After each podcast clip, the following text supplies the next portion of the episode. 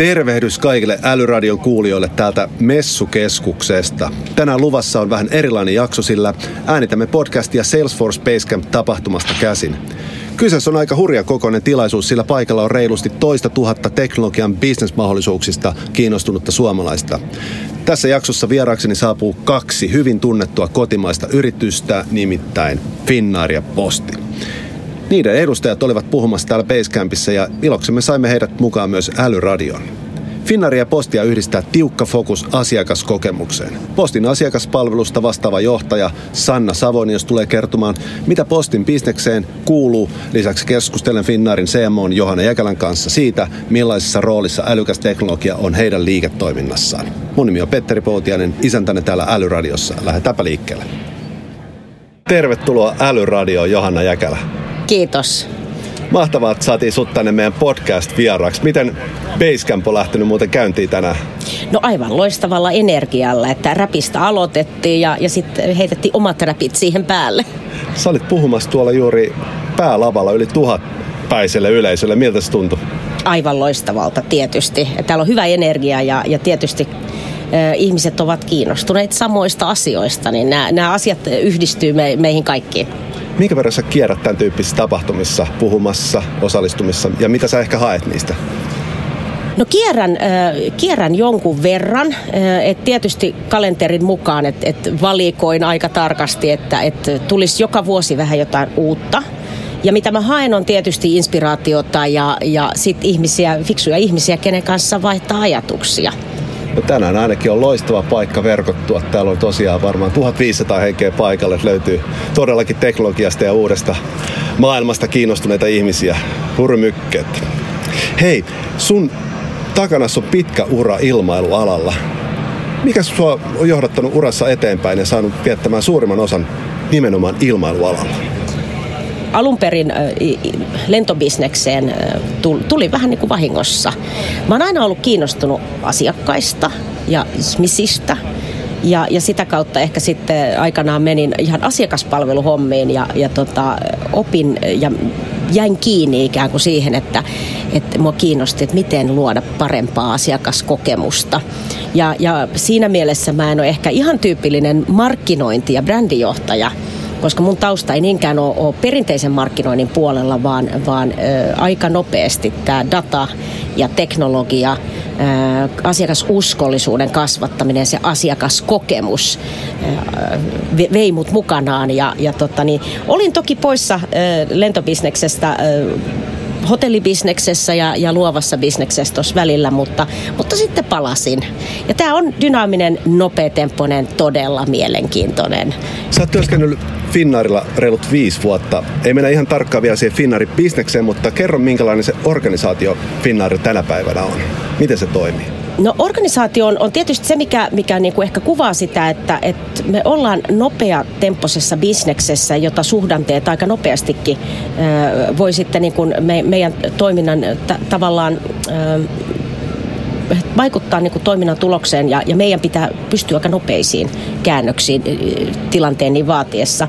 Mä sanoisin, että, että meidän, meidän organisaatio on aika agiili, ehkä tämmöinen muotisana, mutta se, se on ö, keskusteleva, avoin, luottamuksen päälle rakennettu ja, ja kyllä meillä niin käydään hyvää dialogia ja, ja yhteistyötä eri, eri osastojen kanssa.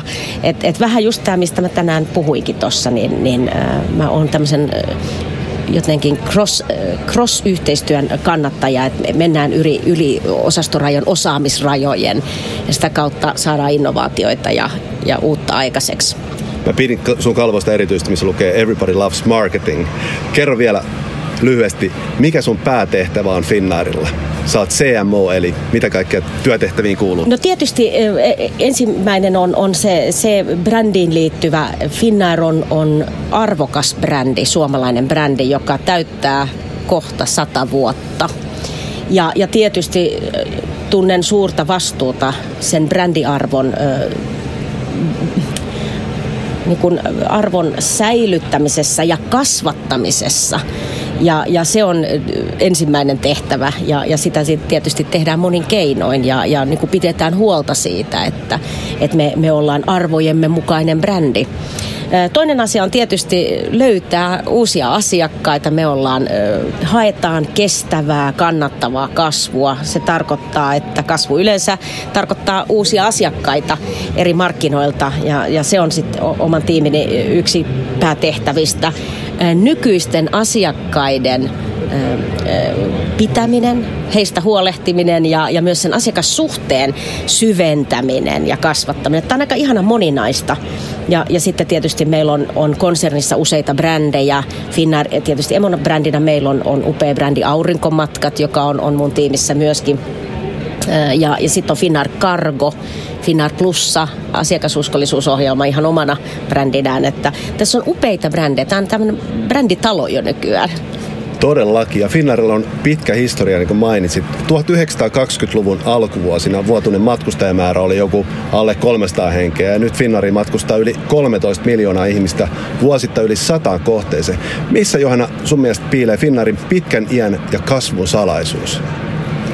Ensimmäiseksi tietysti meidän strategia, joka on ollut hyvinkin aikaisessa vaiheessa, jos ajatellaan, että nykyinen strategia keskittyy etenkin Aasian ja Euroopan välinteeseen matkustukseen ja, ja siihen uskon, että se kasvaa, niin se on kyllä luotu jo 2000-luvun alussa.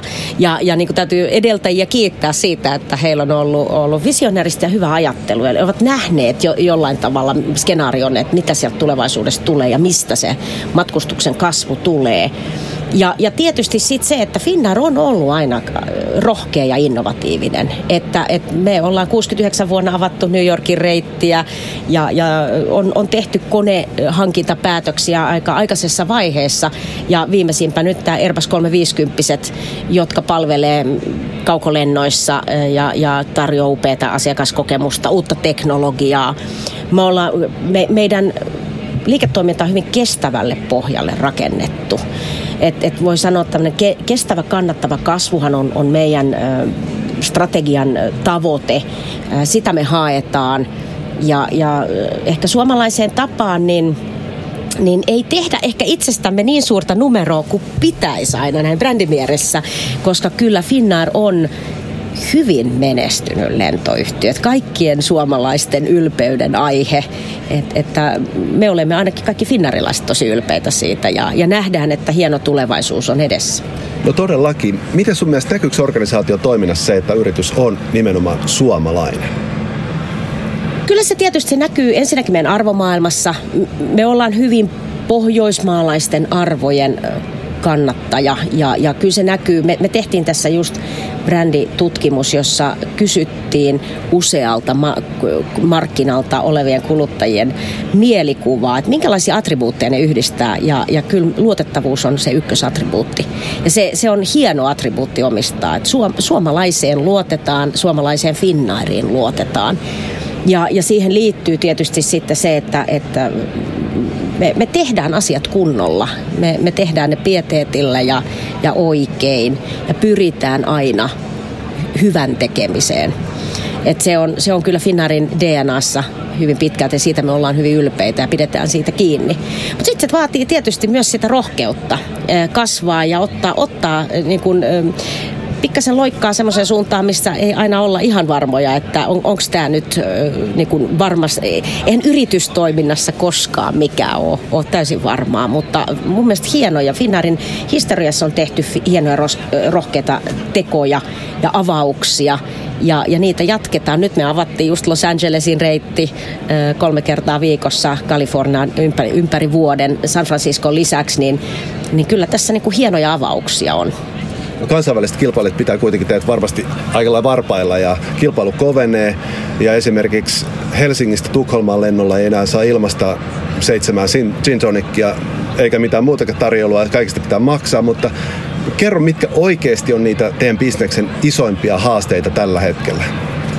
No varmaan jos katsotaan koko lentobisnestä, niin, niin tietysti kilpailu ja, ja laskevat hinnat on, on se, mikä, mikä meidät kaikki varmasti pitää varpaillaan. Että, että sanotaan, että 2000-luvun alusta tämmöinen niin kuin halpa lentoyhtiö, liiketoimintamalli, joka ei perustu ehkä sen tyyppiseen malliin, mikä meillä, meillä ehkä perinteisimmillä yhtiöillä on, jossa tehdään yhteistyökumppanuuksia. Me kuulutaan niin One World Allianceen kuin, kuin sitten meillä on niin kuin kaksi joint businessta, Siberian Joint Business ja Atlantic Joint Business, ja, ja se tarkoittaa, että me ollaan verkostoyhtiö.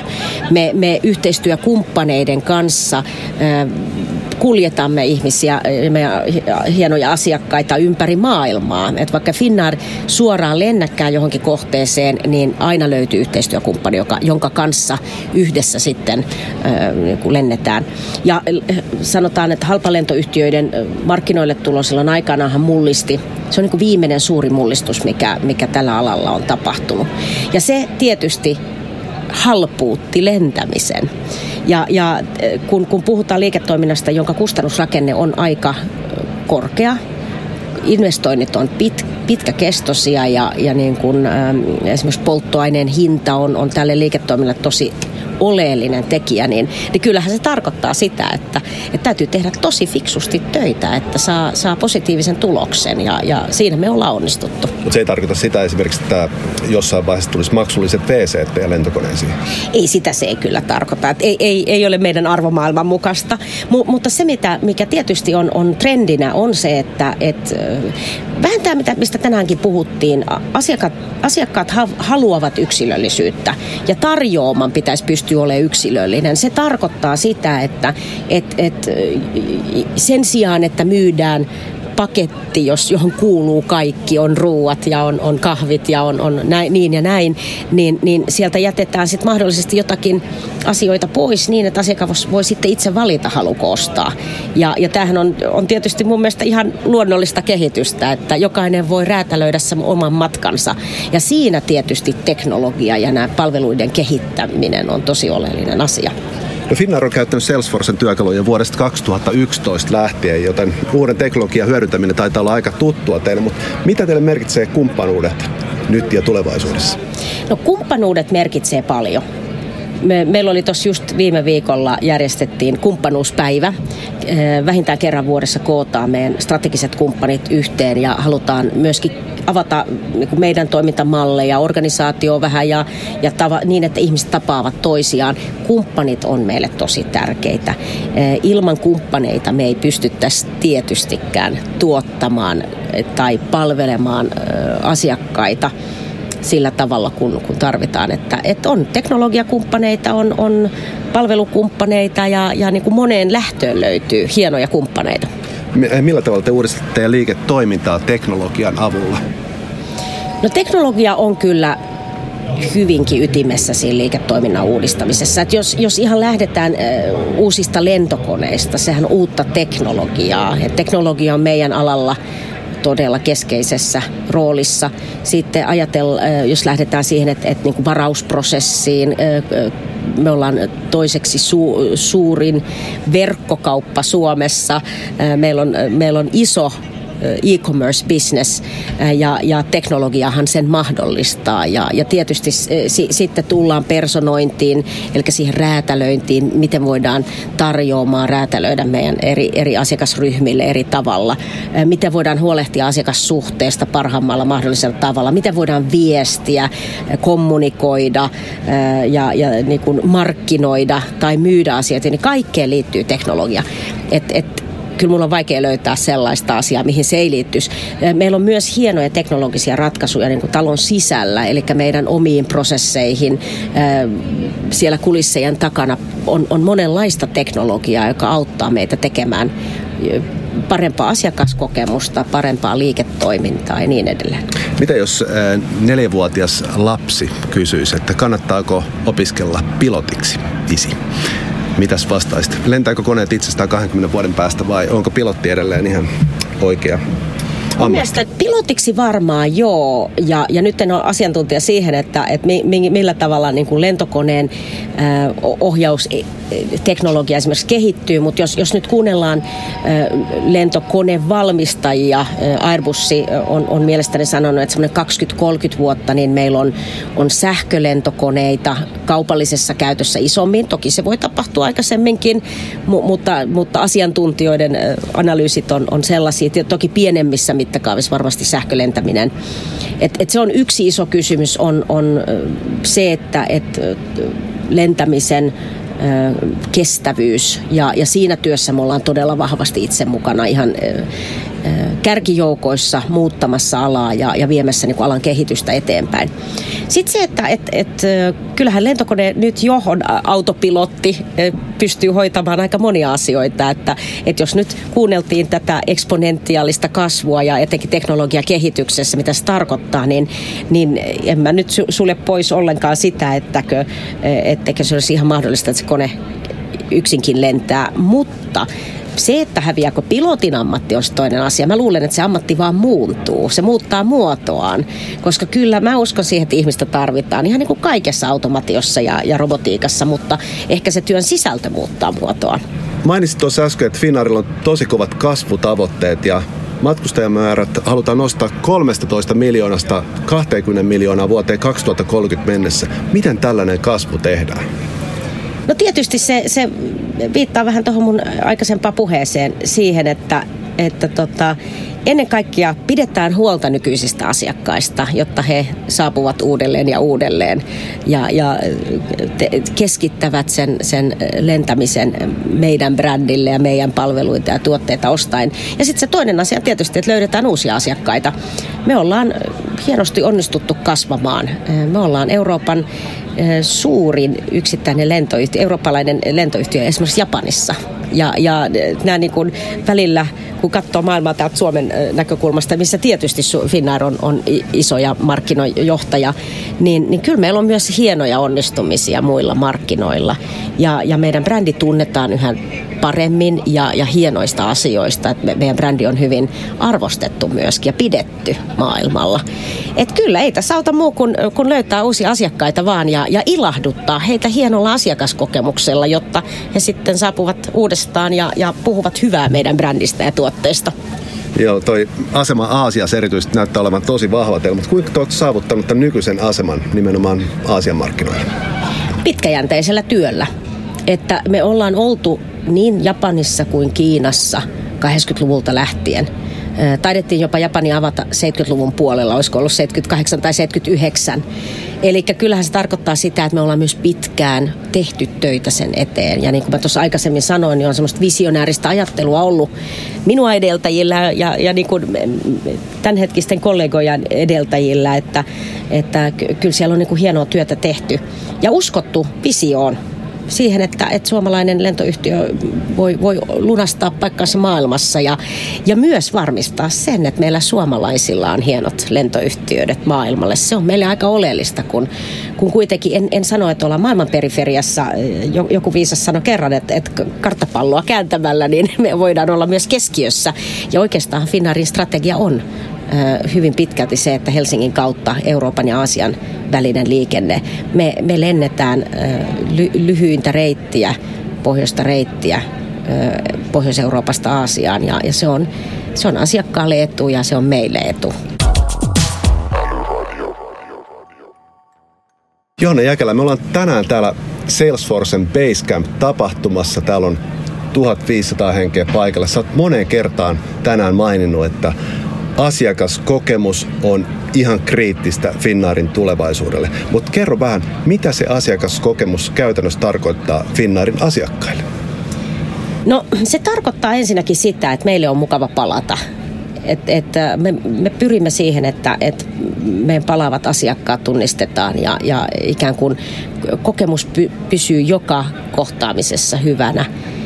Ja tietysti se tarkoittaa sitä, että me panostetaan asiakaskokemukseen, sen kehittämiseen, me tutkitaan ja keskustellaan asiakkaiden kanssa paljon siitä, että mikä on ilahduttava ja hyvä asiakaskokemus ja, ja tehdään jatkuvaa kehitystyötä. Et se on semmoinen äh, kehittyvä ja, ja voisi sanoa, että niin kuin positiivisella äh, tavalla loputon äh, polku, koska, koska niin kuin tuossa puheessakin sanoin, että, että tavallaan maailman benchmarkit, se mihin me benchmarkataan itseämme, sehän ei tule välttämättä alan sisältä, vaan asiakaskokemuksen benchmarkit tulee hyvin usein alan ulkopuolelta. Ja, ja kuluttaja ja asiakas totta kai tottuu siihen hyvään kokemukseen ja silloin, silloin se on se, mitä me, meiltä kaikilta vaaditaan ja halutaan ihan itse kukin asiakkaana. Onko sinulla jotain esimerkkiä siitä, että kehen te benchmarkkaatte? Sanoit jopa alan ulkopuolelta, kuka voisi tai mikä voisi olla tämmöinen yritys tai taho, No, no riippuu vähän just siitä, että, että mitä ollaan rakentamassa, mutta jos ajatellaan digitaalista kokemusta, niin, niin kyllähän ne benchmarkit löytyy tuolta äh, ihan alan ulkopuolelta. Äh, sanotaan sellaisia brändejä kuin, kuin Amazon, Netaporter, Teslan ostokokemus, ihan, ihan kaikki oleelliset huiput er, vähän eri osa-alueilla. Et, et sitä se on usein niin, että kukaan ei ole kaikessa ykkönen, vaan, vaan vähän erilaista. Että fyysinen asiakaskokemus voi sitten löytyä benchmarkit jostain, jostain vaikkapa hotellipuolelta. No asiakaskokemukseen liittyy aika kiinteästi asiakaspalvelu ja teille asiakaspalveluun tulee kuukaudessa yli 100 000 kyselyä. Se on aikamoinen määrä. Miten, tai mitkä on teidän niin asiakaspalveluun liittyvät tavoitteet? No ensinnäkin tietysti se, että, että lähdetään siitä, että kun asiakas ottaa meihin yhteyttä, siihen on aina joku syy. Ja, ja ensimmäinen asia on se, että, että me pyritään vähentämään sitä, niitä syitä, jotka johtuu jotenkin ö, aikaisemmasta ö, errorista tai, tai joku meni pieleen tai halutaan muuttaa jotain. Sitähän on tietysti paljon, paljon niin kuin hyviä se, sellaisia yhteydenottoja, jossa asiakas mielellään asiaa lähtee ratkomaan. Että hän tarvitsee tietoa tai jotakin. Täällähän teknologia, ö, tekoäly, voi, voi auttaa meitä paljon siinä, että me automatisoidaan asioita, jolloin se kokemus sen, sen tiedon tai vastauksen saamisessa esimerkiksi usein kysyttyihin kysymyksiin, niin, niin tulee sen datan ja, ja teknologian yhdistämisellä. Että et me pystytään niin kuin palvelemaan sillä tavalla. Sitten tietysti se, että et ollaan nopeita ratkaisemaan niitä asioita et ihan tämmöiset perusasiat on, on usein siinä, kun asiakas ottaa meihin päin yhteyttä, niin, niin se, että et pystytään heti ratkaisemaan se asia ja, ja mahdollisimman hyvällä tavalla. On se sitten algoritmi tai, tai tekoäly sen avulla tai ihan fyysisen palvelun kautta. Voisiko olla vaikka tämmöinen äh, mahdollinen skenaario, että Mä oon myöhästynyt nyt jatkolennolta ja mä oon kertonut siinä portilla, että voi vitsin himpula, kun olisi ollut hääpäivä tänään. Ja nyt se menee sivusuun ja te saatte tiedon jotain kautta siitä. Niin voisitteko tavallaan yllättää mut jollain, esimerkiksi siinä vaiheessa, kun mä tuun sille seuraavalle lennolle sitten ehdottomasti. Ja, ja tämä on mun mielestä hyvin kuvattu esimerkki siitä, mitä ne arjen tilanteet usein onkin. Että et lentoliikenteessä joskus käy niin, että et vaikkapa sään takia joku kone on, lento on myöhässä ja, ja missä taas jatkolento. Ja, ja nimenomaan näihin, täällä me ollaan hyvin aktiivisia ikään kuin kulissien takana kehittämään dataa, järjestelmiä, tietoa, että, että auttamaan meidän palveluprosesseja ja sen kokemuksen rakentamista oleellinen esimerkki, hyvin tyypillinen. No, millaisia markkinointiviestejä tavalliset henkilöasiakkaat voisi odottaa sitten tulevaisuudessa? Sanoisin, että, että sellaisia viestejä, jotka ilahduttaa.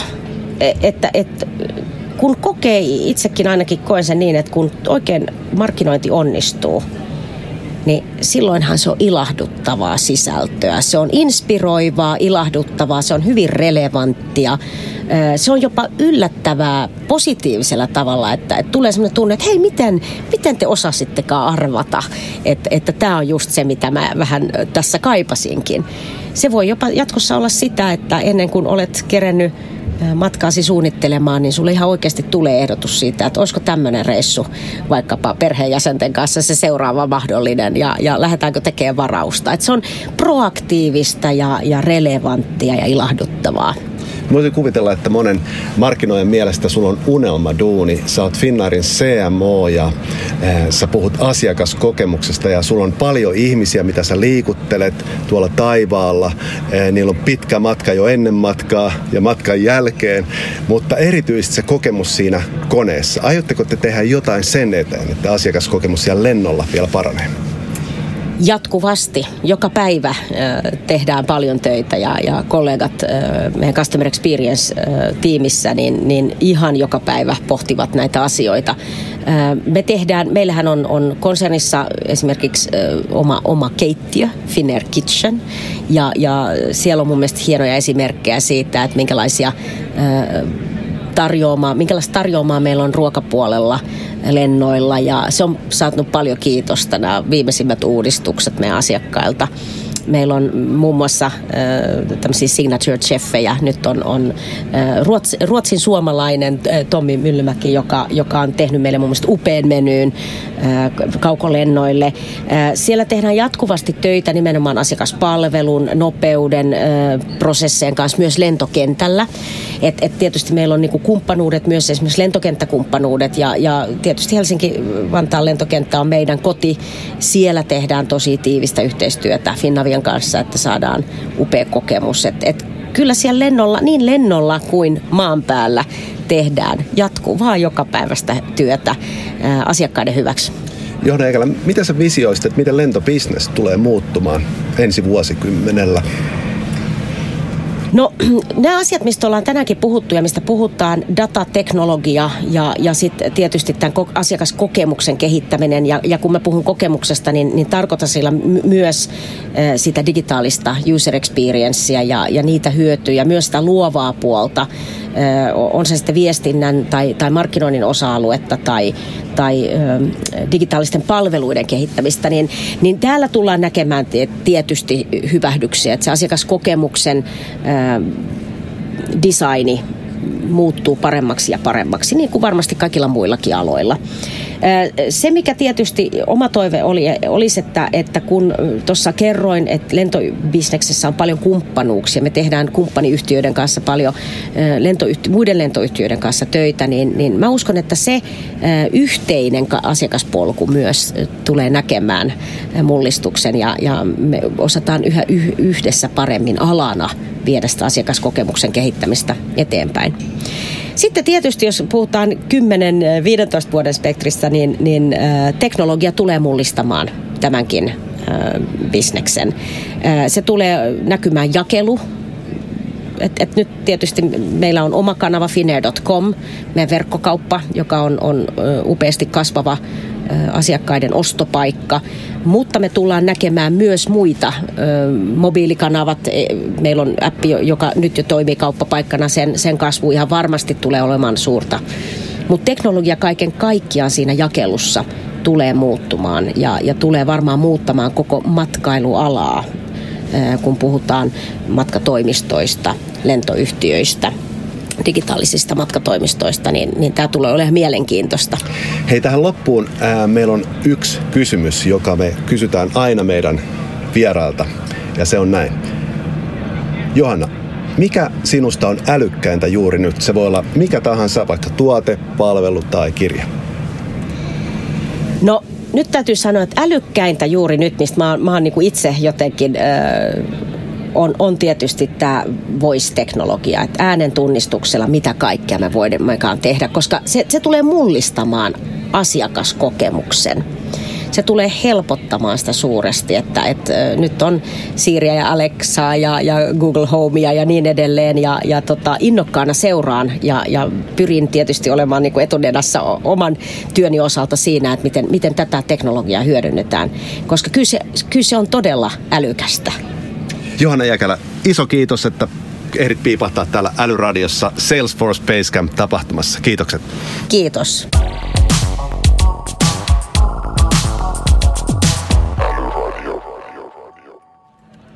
Tervetuloa Älyradioon Postin asiakaspalvelusta vastaava johtaja Sanna Savonius. Kiitos. Mahtavaa, että saatiin sut tänne podcastiin vieraaksi. Hei, miten päivä lähtenyt käyntiin? Me ollaan täällä Salesforce Basecamp-tilaisuudessa ja itse asiassa, jos oikein ymmärsin, niin sun puheenvuoro on vielä edessä.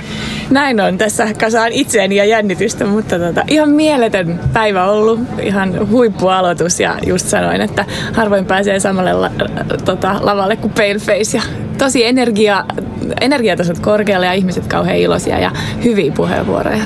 Loistava. Mennään sana suoraan asiaan. Puhutaan aluksi vähän susta.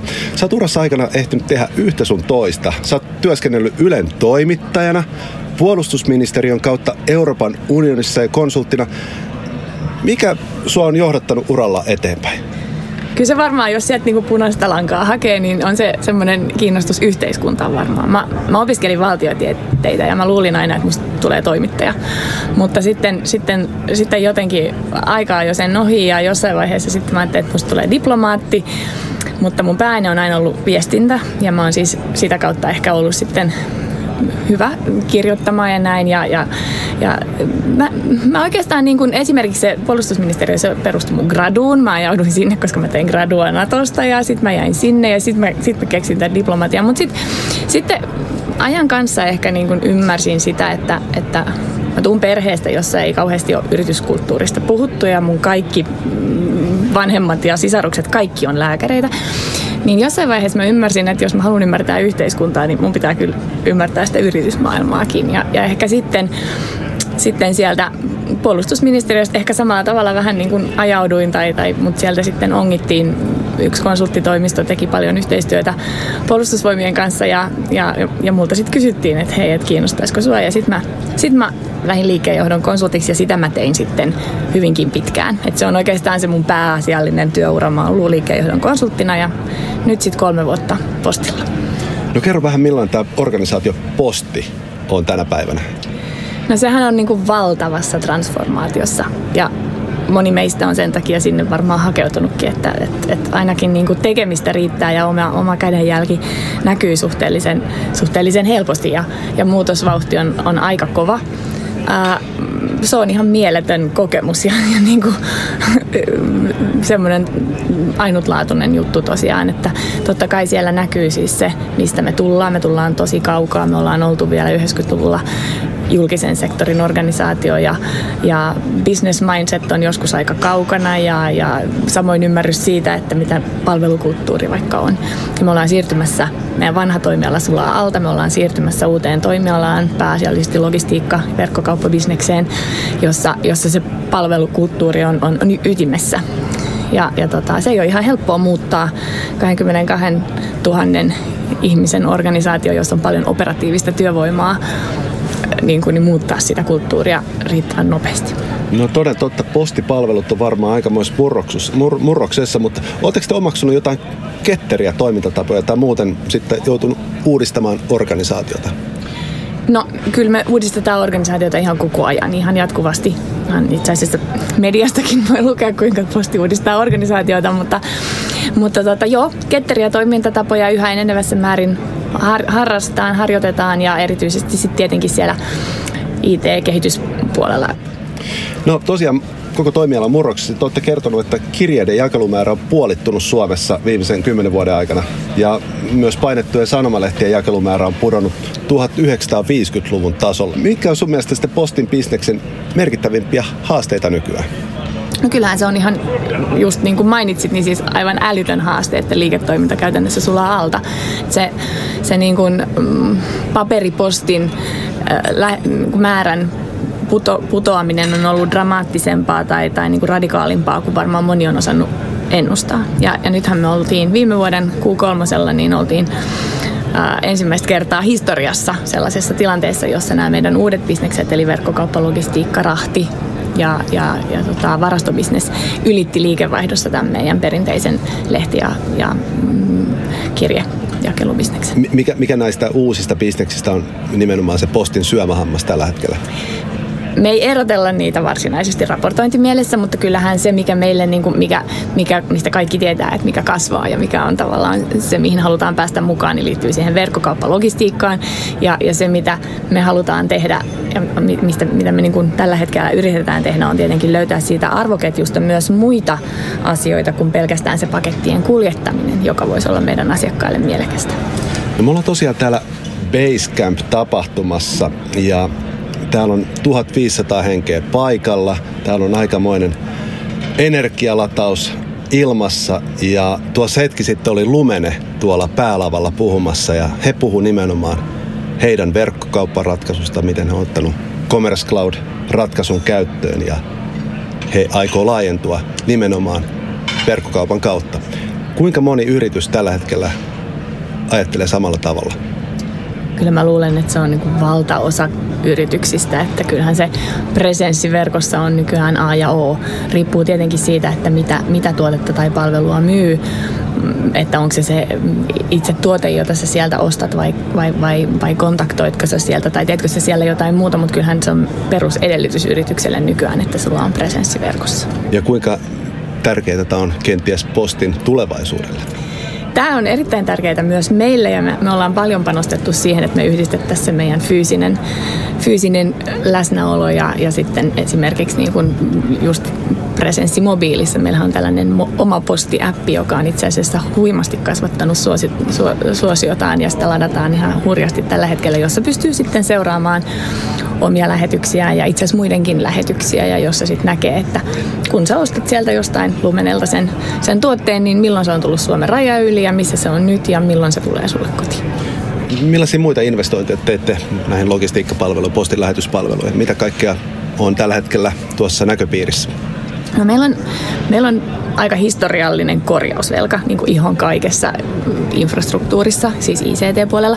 Ja meillä on käynnissä nyt aivan semmoinen valtava, valtava strateginen hanke, jonka yhteydessä me tullaan uusimaan isoja järjestelmäkokonaisuuksia. Mutta tota, ja, ja, tästä hyvänä esimerkkinä nyt sitten mehän otimme käyttöön helmimaaliskuun vaihteessa niin koko postin asiakaspalvelussa Service Cloudin. Ja nyt vasta harjoittelemme sen käyttöä, mutta ihan oikealla tiellä ollaan ja organisatorisesti niin ollaan pystytty tarjoamaan nyt läpinäkyvyysasiointiin sekä myynnille että liiketoiminnalle ja kerrytetään ensimmäistä kertaa postin historiassa myös kuluttajapuolen asiointidataa.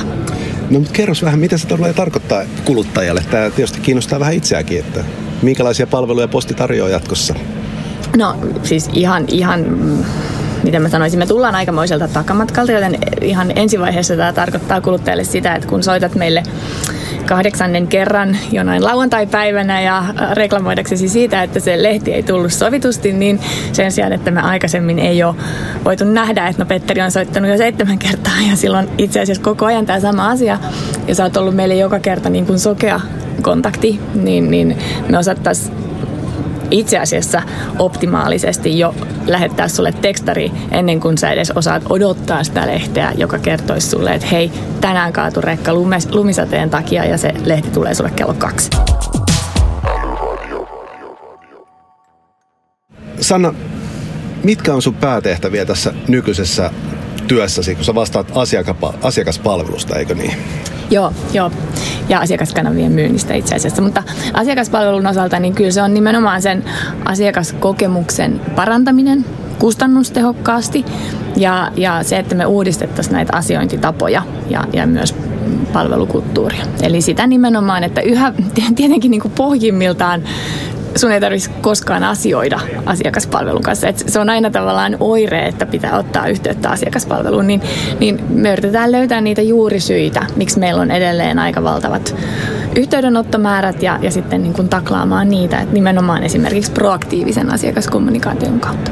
Sä mainitsit tuossa, että olette ottamassa käyttöön juuri Salesforcen Service Cloudiin, mutta teillä on varmaan niin paljon digitaalisia kyvykkyyksiä, mitä te olette tuomassa siihen asiakaskokemukseen, asiakaspalveluun. Osaako mainita jotain esimerkkejä siitä, että minkä tyyppisiä uusia ää, aihioita ehkä teidän asiakkaille pystytään tarjoamaan tai teidän omille työntekijöille?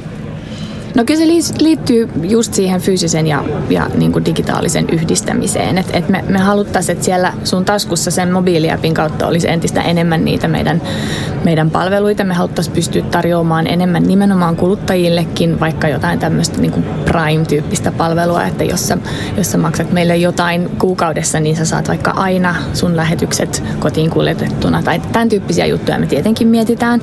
Miten esimerkiksi tekoäly tai chatbotit, onko ne semmoisia asioita, mitä on uimassa pikkuhiljaa on. postijärjestelmä. Joo, totta kai. Me ollaan itse asiassa chatbottia, me ollaan niin kuin asiakasrajapinnassa testattu jo meidän joulusesonkeina ja nyt me ollaan lähtemässä sitten tekemään, odotettiin, että saadaan niin Salesforce paikalla ja nyt me lähdetään sitten Salesforcen chatin päälle rakentamaan kunnolla, kunnolla sitten chatbottia ja, ja taustarobotteja meillä on ollut käytössä jo pitkän aikaa ja nyt niitäkin pyritään sitten lisäämään vauhdilla. Mites tulevaisuus?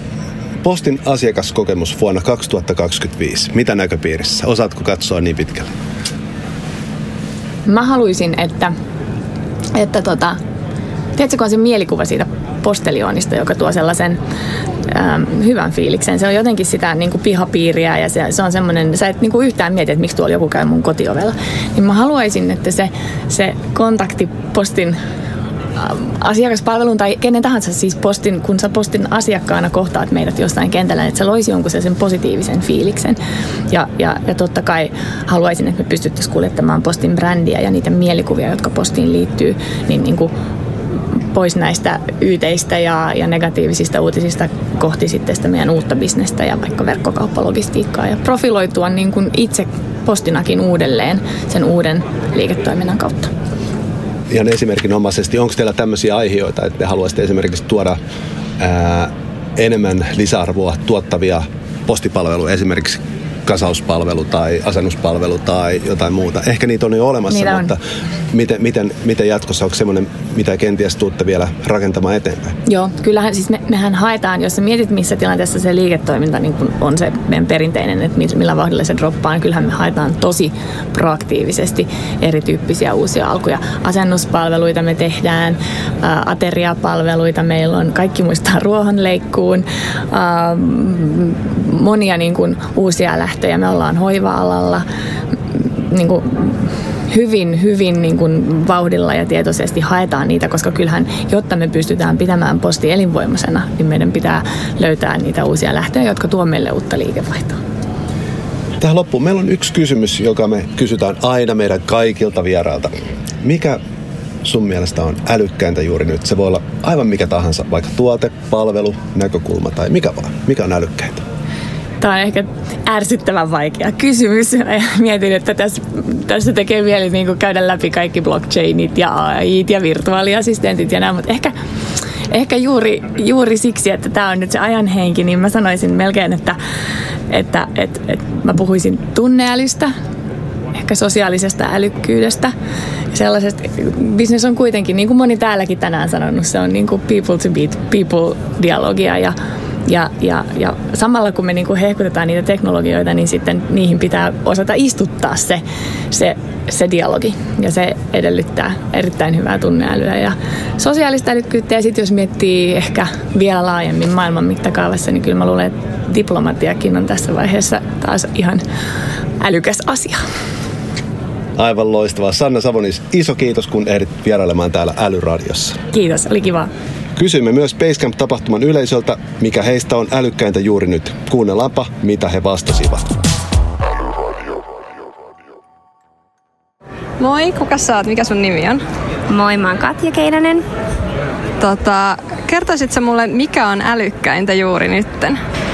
Ää, tällä hetkellä älykkääntä on mun mielestä datan hyödyntäminen ennakoinnissa, esimerkiksi markkinoinnissa asiakastarpeiden ennustamisessa. Okei, eli kerrotko mulle kuka olet, mistä firmasta ja mikä on älykkäintä juuri nyt? Mun nimi on Matti Airas, on tiedolta. Älykkäintä juuri nyt on uudenlainen tapa tehdä töitä.